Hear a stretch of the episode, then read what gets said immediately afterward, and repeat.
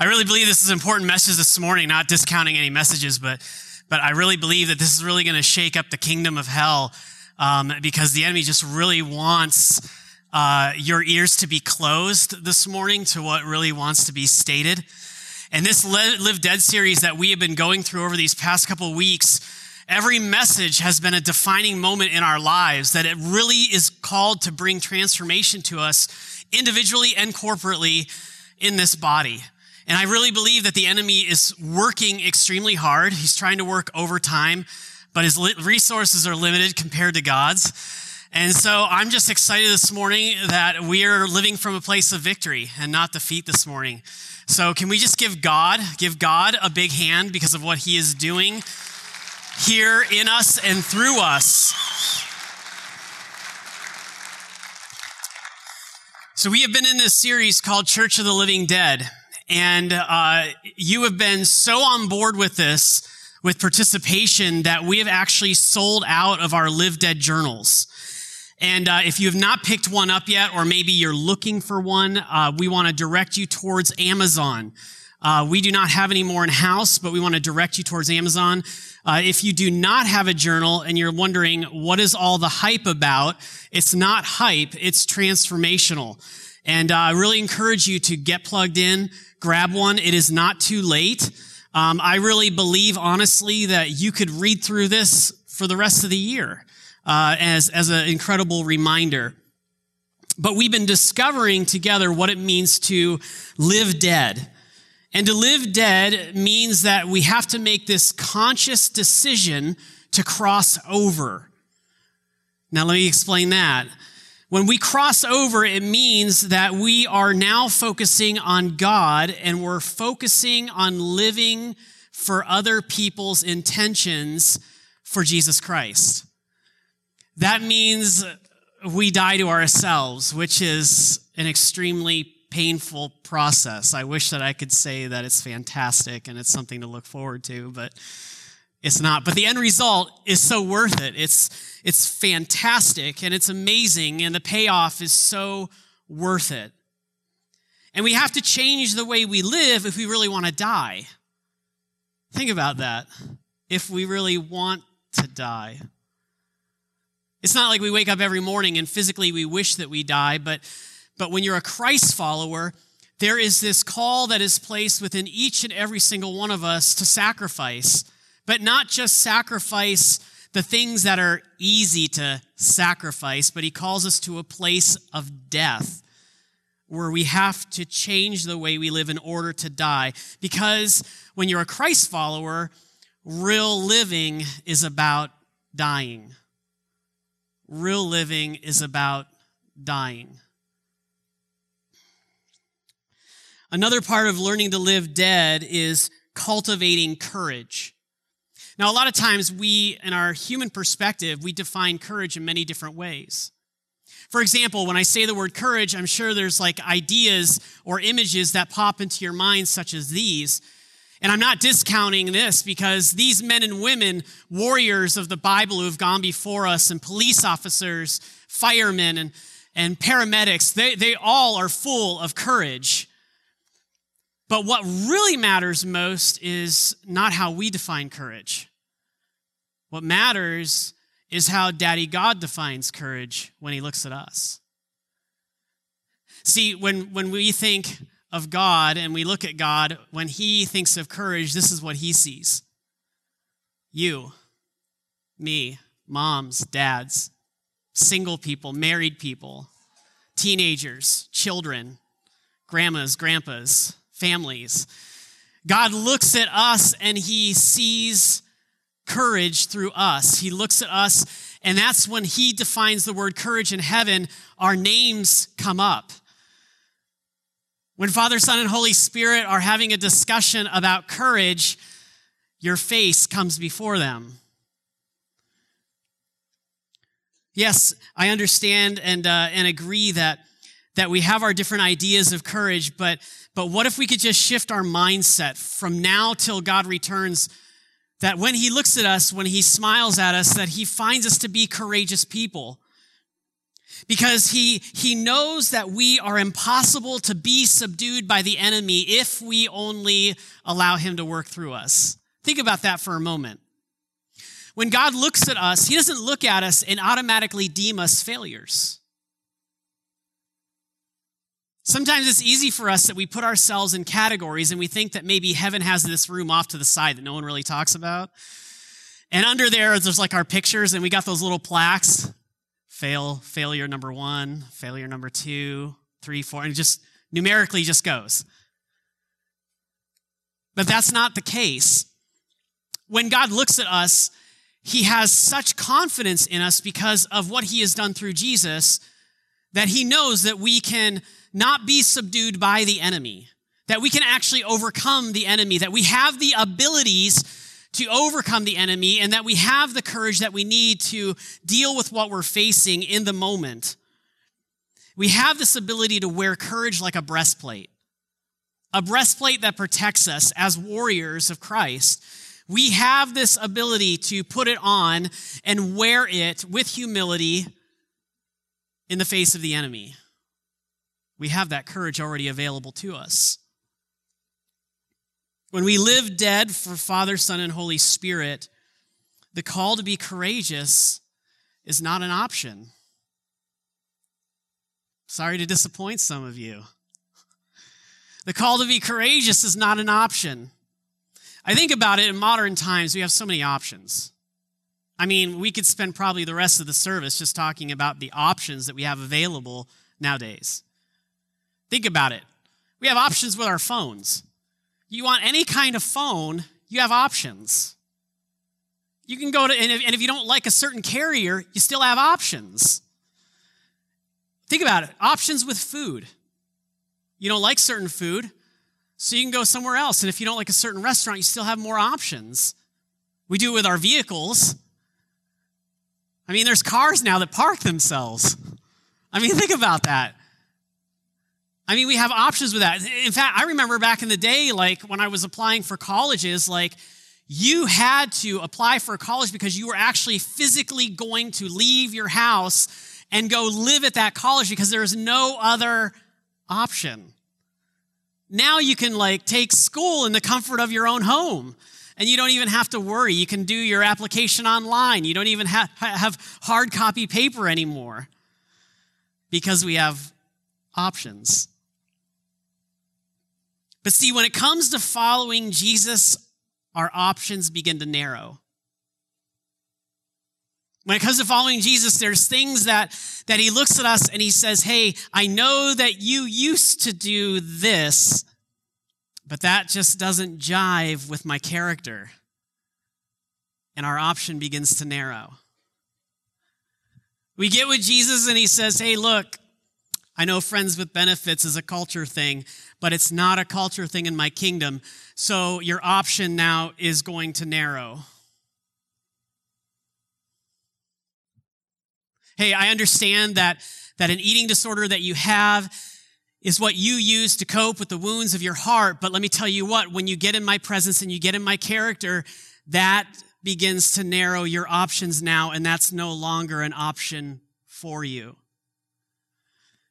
And we could go on and on and on about the things or the options that are out there that begin to narrow when we get into the presence of Jesus. And sometimes we try to bring the culture into God by creating more options. But that doesn't work because God is not a buffet of options. When we live dead, courage will not be rationalized. Let me give you this definition. It's a fascinating definition. To rationalize means to attempt to explain, now get this, or justify one's own or another's behavior or attitude with logical, plausible reasons. Now get this, even if these are not true or appropriate. Let me just read that one more time in a like normal English version here. To rationalize means to, to attempt and explain and to justify your own behavior or attitude with logic and plausible reason, even if it's not true or appropriate. We can't rationalize courage. We can have so many logical reasons, so many plausible reasons. But when God looks at us says, no, can't rationalize that. Not with me, not with my definition of courage. Let's look in the book of Acts. We're going to camp out in the book of Acts this morning. And we're going to talk about the apostles and how these guys were courageous. And the people that they influenced, the other men and the women and children of that culture, how they were courageous people for the kingdom of God. In Acts chapter 2, verses 37 through 38, it says this When the people heard this, they were cut to the heart and said to Peter and the other apostles, Brothers, what shall we do? And Peter replied, Repent and be baptized, every one of you, in the name of Jesus for the forgiveness of your sins, and you will receive the gift of the Holy Spirit.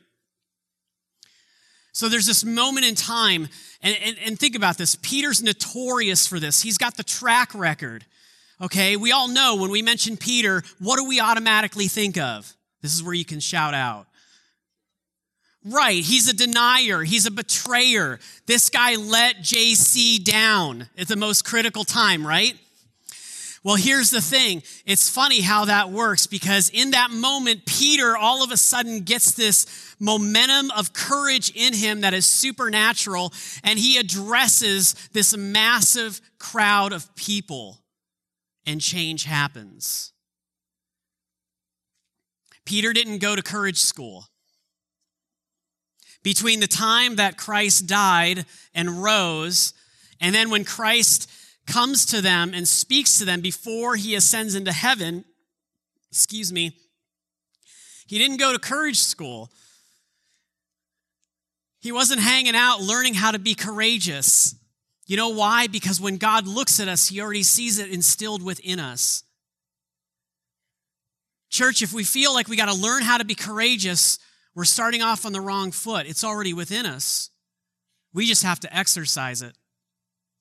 If you are a follower of Jesus, you've accepted him as your personal Savior, you've confessed with your mouth and believed in your heart that he is Lord of your life, and you have repented of your sin, and you call yourself a Christ follower, you don't have to search for courage. It's already instilled within you. Just like Peter. We've rationalized so much when it comes to how and when when we share the gospel. Think about that. We've justified reasons as to why not why we shouldn't speak about the gospel to our coworkers or our friends on campus or in our schools or even with our own family members. Sometimes we get like ideas. I gotta stop saying like, I'm around my daughter too much with that. Daddy, like, like this, like this, daddy, like. Um, but think about this for a moment. There's always opportunity before us to talk about the gospel, and we always have an excuse. Well, I'm not a good evangelist. You're right. Maybe you're not called to be an evangelist, but the word also says to do the work of an evangelist.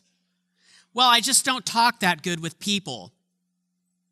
I'm sorry, but you know, you don't need to go to, to, to, a school where you learn how to talk properly. The gospel is so simple that even a child can understand it. It tells us in the word. Or maybe we say, well, I just don't know the right timing. If you listen to the Holy Spirit, you'll know. And if you're looking for the right timing and the opportunity, you'll see it. But if you're not looking, you'll never see it, you'll always miss it. I want you to watch a real life story here. I had uh, two friends, and they both overdosed on different kinds of drugs, and they they just they never woke up. It made me feel crushed that I didn't do anything to help them. There was always opportunities and I never took them. And now that I see all this is happening and he's gone now and I don't know where he's at. I don't know if he's in heaven or if he's in hell or what's what where he's at. I wish I would have said something. I wish I would have asked him, at least asked him what he believes in. But I didn't, and I can't take it back, but it can just drive me to do that for somebody else. In our town, there's a lot of like drugs and alcohol, and it's hard to get away from. It's so hard, it's everywhere. It's just been rough because people are blaming, you know, God for taking our friends. It's not God that's doing it. It's it's the drug. It's the alcohol. It's it's everything that's going on. And like it's inspired me to talk to people about Christ because I feel that most of these people that are turning to drugs, that they really are. They have so many problems. Like my friend who passed away recently, he he turned to drugs and alcohol. And if he would have, and maybe if he would have had Jesus, drugs and alcohol would not be in the picture. I'm talking to some of my friends right now. It's hard for me to do it because I, I get really nervous when I talk, but they just, they need better in their lives because I don't want to see that happen anymore. And not, I don't want to sit at another funeral and be like, I should have done this. I should have said that. I should have took him here. You know, I want to do everything I can before it's too late.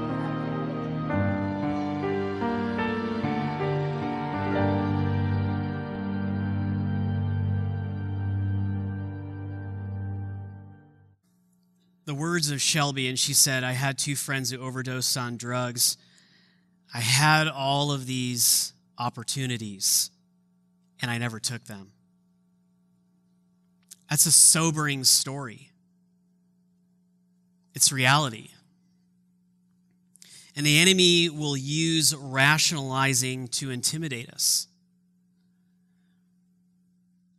He'll work on us over and over and over again and give us excuse after excuse after excuse. And this is why we need courage the courage that is already within us. And when we come to this place where we desire to live dead for Jesus, I think there'll be less stories like Shelby's. Church, it is our intimacy it is our intimacy with Daddy God, Jesus, and Holy Spirit that intimidates the enemy. Let me repeat that. It is our intimacy with Father, Son, and Holy Spirit that intimidates the enemy. Now, hear me. It is not how many Bible studies you attend. It is not how many times you pray a day. It is not how much scripture you memorize. It is not how many worship services you make on a Sunday and Wednesday and in between. It is your personal intimacy with Jesus that intimidates the enemy and will bring transformation. Yes, Bible study is good and it's important because it's a spiritual discipline, and so is prayer and worship, and all those things are needed to accelerate our intimacy with God. But let me tell you what, if we are drowning ourselves over and over with this rationalizing thought, that if I just read a little more but don't apply it, and if I just pray a little more and I don't pray for those who don't know Jesus, and if I just get to enough worship service but don't invite anybody or take that worship with me to work, we're fooling ourselves. We're just fooling ourselves. When the enemy looks at us, what makes him tremble, what makes him think twice, what makes him a little standoffish, is when he sees the consistent life of intimacy that we have between Father, Son, and Holy Spirit. That's when he thinks twice. That's when he gets upset. That's when he gets irritated. That's when he gets worn down. Especially when we take that intimacy and we take it to those who don't know Jesus. That is a real definition of courage. Our confidence, our acceptance, our identity, and our position in Christ is what gives us courage. That is what cultivates it. Our courage, our acceptance, our identity, our position, our confidence, that is what creates the courage within us as Christ followers. But we can't get position. We can't get confidence. We can't get acceptance. We can't get identity if we're not pursuing God intimately. without courage deep in our bones, the gospel won't be proclaimed. In Matthew 28, famous passage, famous passage, quoted a lot. Go therefore and do what? Make disciples,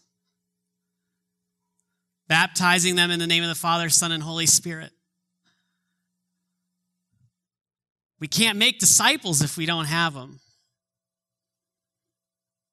We got to bring people to Jesus first before we can disciple them. And we're fools. I'm sorry to say this. I include myself. I'm not sorry. I'm just including myself in the statement. We're fools if we think that we can be a discipleship farm and we'll just wait for everyone to come in. If we want to live dead for Jesus, it's going to take courage to go to the marketplace. It's going to take courage for us to go to our campuses. It's going to take courage for us to go to our schools and to our families. And it's going to take courage to overcome those awkward moments. It's going to take courage to overcome our pride and to simply share the message of Jesus with those who don't know him. Listen again to what Shelby says. I don't want to sit at another funeral and be like, I should have done this or said that. I should have taken him there. I want to do everything I can before it's too late. What if that was the cry of our hearts? I want to do everything I can before it's too late. I want to grab hold of every opportunity before it's too late. What would happen if that was just sitting and stirring within the bones of our bodies that, that when we wake up, there is a fire within us that cannot be quenched because we have had an encounter with the Lord Jesus Christ that has changed us so much that we're so excited about it. And it's not a, a mundane relationship, but this is something powerful and we just want to take it and give it away. What would happen? What would happen? When we live dead, courage proclaims what is urgent. The word gospel means news. It's not good news, it's awesome news. Good is too cliche. Everything's good now. That taco I had today at lunch was good. Just that new song on iTunes, it was good. Hey, how about that new brand of Coca Cola? It's good. You ever hear the gospel? It's good. No, no, no. That's where things change. You hear the gospel? That's awesome. Coca Cola doesn't bring transformation. iTunes doesn't bring transformation. The gospel, the news, the awesome news is what brings transformation.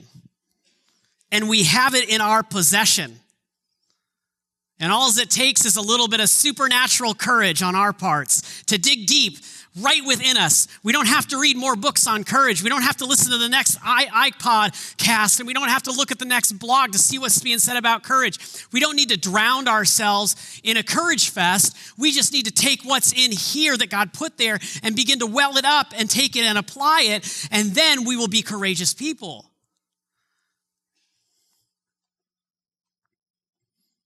We have to protect the gospel from becoming a philosophy or, or a self help manual. So the world's trying to compensate and write books on self help and philosophy, and they're trying to, trying to create something greater and better, but there will be nothing that can ever compare to the awesome message of the gospel. And the world doesn't need another self help manual, it doesn't need another philosophy to get lost in. It needs transformation. And we're the ones who have it.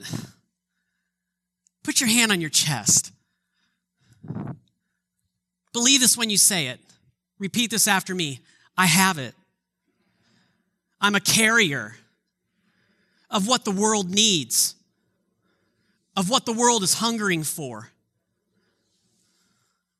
Some of you just got set free. We have it. We have it. We have what is transformational. shift our mindsets for a minute, guys. What, what if we go down tomorrow to the floor at work with all the machines and we walk in like this?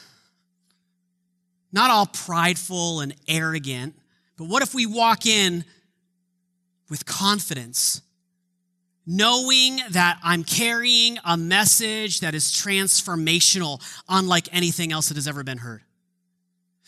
What if you go to the office tomorrow and you go to your cubicle and you sit there and you think differently, you view things differently because you are the carrier of an awesome message that brings transformation? What if you walk the sidewalk of your campus from building to building and when you sit down in your room, in your classroom with all of your other peers and people that you don't even know, and you sit there and think for a minute, I've got a message. And it's awesome. And it's transformational. Who can I share it with?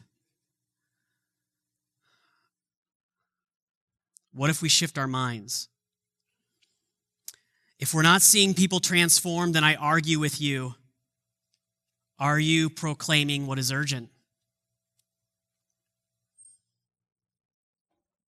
Look with me at Acts chapter 2, verse 40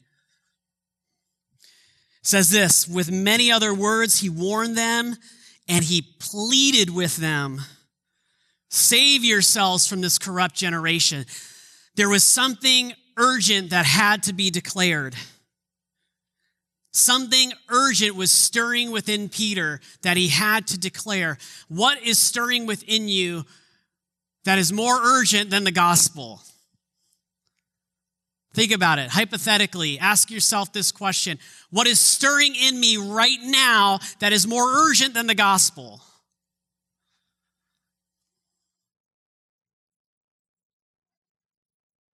It is God's will that all of mankind live dead,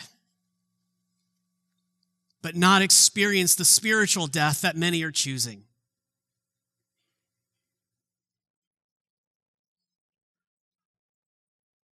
We have it within us, and we have the courage. Like the apostles of the New Testament, we have this urgent news to proclaim, and it'll take courage. We have a dangerous message. Think about it. We're dangerous people. Well, I'm not a Navy SEAL. I'm not a commando. I'm not a fighter pilot. I'm not a fireman. I'm not dangerous. When the enemy looks at you, I think he begs to differ. We intimidate him. We're dangerous people. I think about this that if there are Muslims in the world that are encountering Christ, this dangerous message, and they're being transformed, and knowing that when they accept Christ, they will soon physically die because they will be killed for what they now believe in. And I think of us that we don't even know what persecution is, and we can't share the awesome news of Jesus.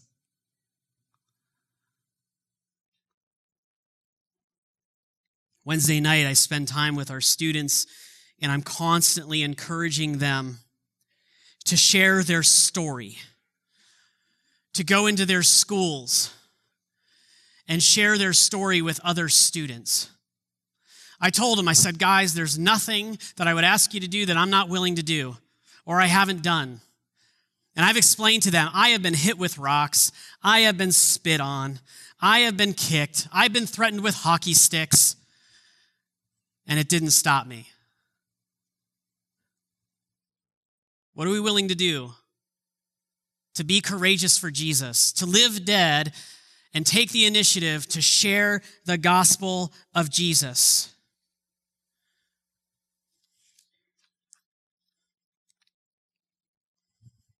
Everything just turned. The tide just turned. Let's stop looking at the enemy and go, I don't know what to do. Let's start looking at the enemy and saying, Your tide is about to turn. What you've been doing just isn't working anymore, and what we're coming with is something greater and more powerful. So you might as well take a seat. We are dangerous people. But are we willing to live dangerously? Because there is a difference. We can rock, walk around declaring to the enemy that we're dangerous, but if he doesn't see action, what's to believe?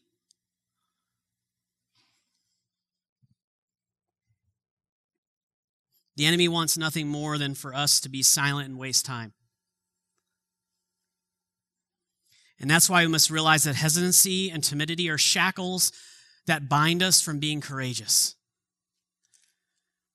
Fear of man prevents us from stepping out in faith and being courageous. And we must overcome this fear of failing man because that's not, is, that's not what's going to matter when we stand before the Lord. What matters is how much do we fear God. And we need to stop worrying that we're going to fail God. For some of us, we're so afraid that we're going to fail God that we don't bother to share the gospel with other people because we're afraid we're going to do it wrong or we're going to disappoint God, and it's impossible. God doesn't see you as a failure, He sees you as a winner because of what Christ did and went to the cross. It's the enemy who will tell you that you're going to fail God.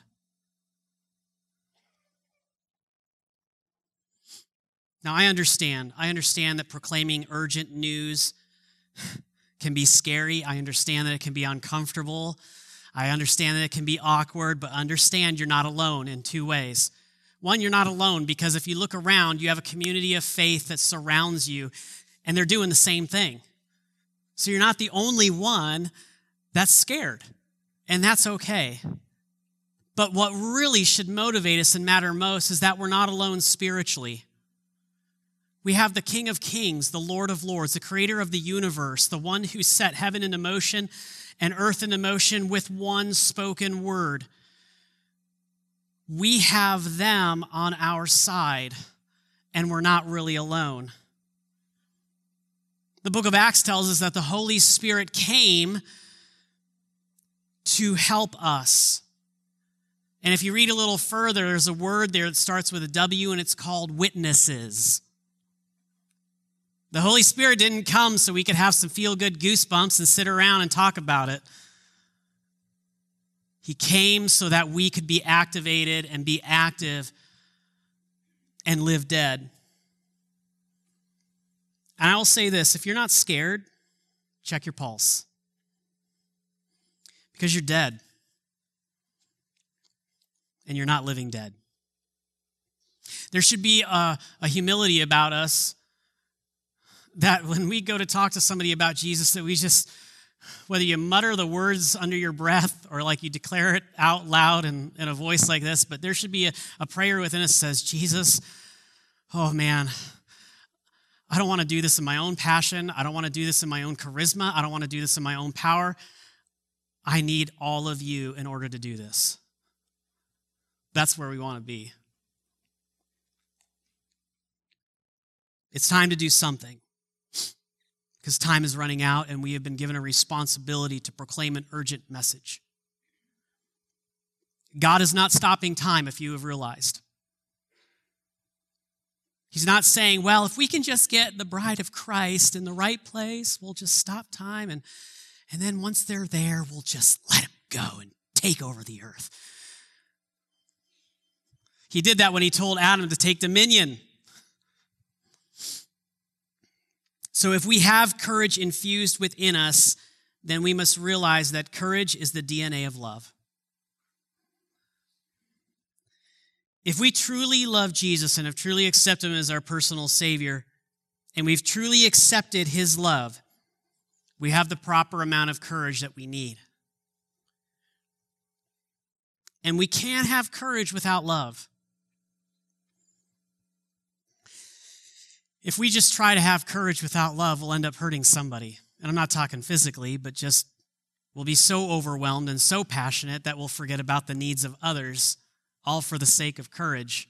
But we need the love of Jesus, and you can't have courage without love or love without courage.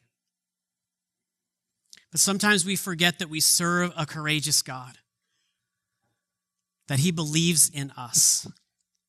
God's a believer too. He believes in us. He's so for us, and He believes in His own abilities through us. And because of His character being on the line, He's always going to back us up when He calls us to do something. So we're never alone. Let's finish with this Acts chapter 5, verse 42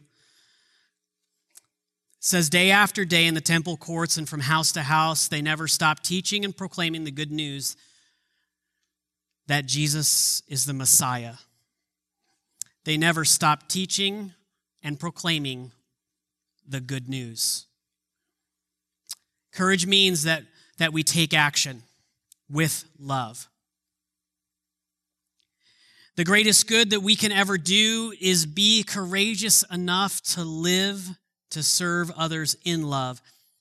But if we neglect to do it in the name of Jesus, we haven't succeeded.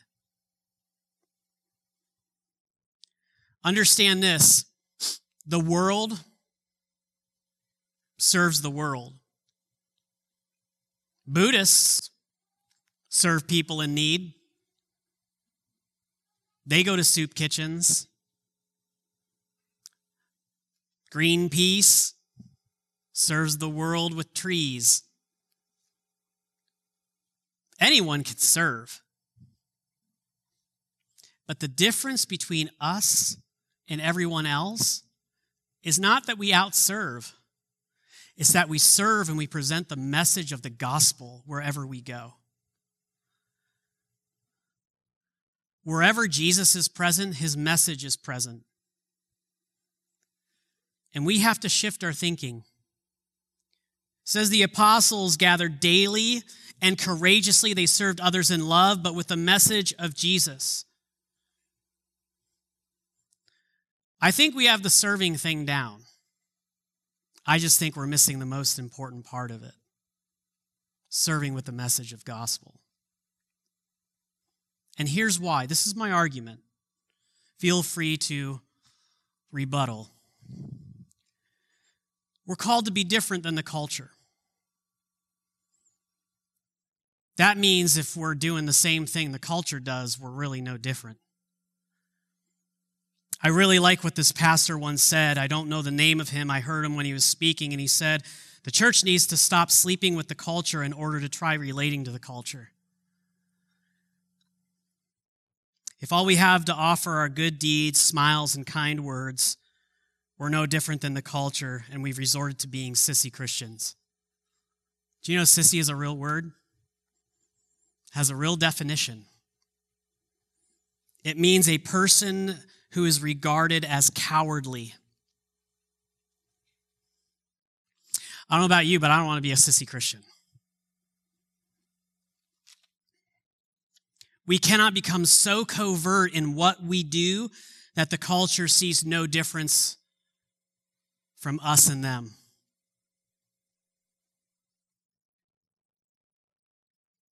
I'm going to ask you to stand.